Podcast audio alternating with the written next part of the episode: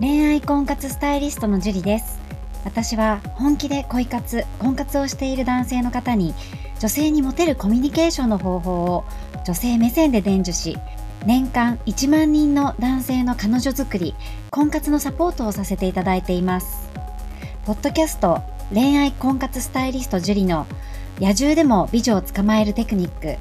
女性の本音教えますは私、恋愛婚活スタイリストジュリが累計1万人以上の女性と接して分かった普段は聞くことができない女性の本音を交え本気の彼女を作るためのテクニックをこっそり公開するという番組です。あなたに素敵な彼女ができるようより効果的な生の声をお伝えさせていただきますので楽しみにしていてください。本編に行く前に番組からお知らせがあります。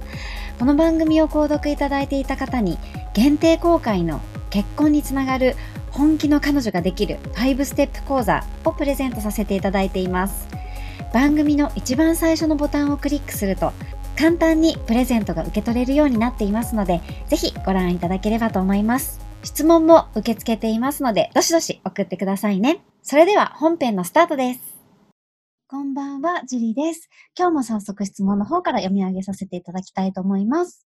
えー、七しさん、あ、会社員さんなんですね。はい。はじめまして、ジュリさん。はじめまして。最近登録した会社員です。実は彼女と喧嘩をしふられ、未練が残らないように気を、他に気をそらしていますが、えー、恋煩いの状態で辛い日々です。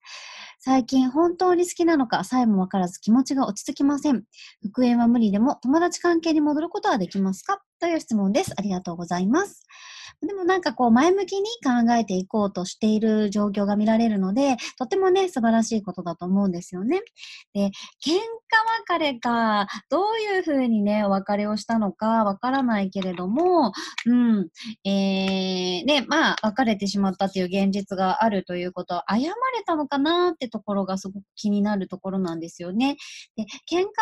て、私はね、私、まあ、どういう状況でっていうのかわからないけれども、片方方が悪いことってないんじゃないかなって思っていて、なんかこう、コミュニケーションのズレがあったりとか、で、彼女は、えー、言ってたつもりだけど、彼は、なんか気にな、あの、わかんなかったとかもあるし、彼が、えー、気にしすぎとか、まあ、なんかそういろんな状況あると思うんですよ。で、結構これ女性、男性、まああるあるっていう感じなんですけど、男性って結構はっきり言ってくれないとわからないっていうところがあるんですよ。だけど女性はこう、やんわりでも言ったよねとか、むしろ気づいてみたいなところがあるんですよね。で気づくのって結構難しいところはあると思うんですけど、普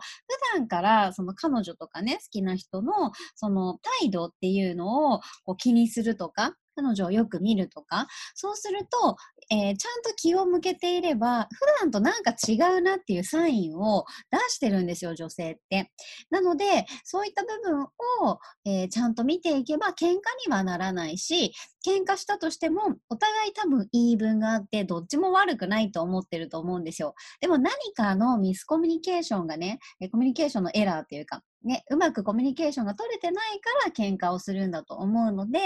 えー、ね、あいつ、あ、ね、彼女の方が悪いよとか、もしかしたら思うかもしれないけど、そこは一旦引くじゃないけど、自分も悪かったところがあるからごめんねっていう風に謝る。そうすると、ね、こっちが折れると意外とね、相手も折れてくれたりするんですよね。なんかまあ確かに私はそこが悪かったからごめんね、みたいな、私もごめんね、みたいな感じで、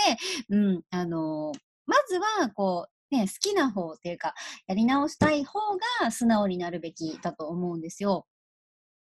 で、まあ、二つ考え方があるんですけど、もちろん友達関係に戻ることは、その別れ方にもよるけど、ちゃんときちんと謝っ、えー、自分の思いを伝えるっていう風にしてみれば、すれば、戻ることは可能だと思います。どんな状況か、ちょっとわからないので、おそらくね。うん。でも、捨て台詞とかもしね、吐いちゃってたとしたら、もしかしたら厳しいかも。なぜならば、女性は、そういうね、なんかね、あのー捨て台詞とか吐かれて勝とうとされても、はぁみたいに思ってしまって、一旦その心の扉を閉められてしまったら、結構開けるの大変なんですよ。なので、うん、その捨て台詞とか入ってなければいいなっていう感じかな。入っていたらもしかしたらブロックとかされちゃってる可能性があるので、いや、友達とかマジでいいし、みたいになっちゃう可能性があるから、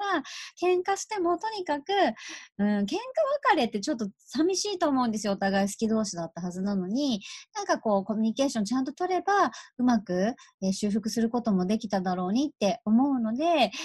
うーん、まあ、今後はね、えーとに、とり、とにかく、えー捨てゼリゼリフは吐かない、ちゃんと謝るっていうところを気にしていただいて、まあ、別れ方にもよると思うんですけど、きちんと、えーごめんねって、ここ悪かったみたいな感じで、できれば友達でもいいから戻れたら嬉しいな、みたいなことを伝えてみるのはありだと思います。うん。なので、会社員さん、せっかくね、えーお付き合いできたってことは何かのご縁があったということだと思いますので、頑張ってください。はい。では今日はここまでになります。ありがとうございました。この番組を聞いているあなたにプレゼントがあります。受け取り方は簡単。ネットで恋愛婚活スタイリスト樹と検索して、樹里のオフィシャルサイトにアクセスしてください。次にトップページの右側にある無料動画プレゼントをクリック。表示されたプレゼントフォームにメールアドレスを登録して送信するだけ。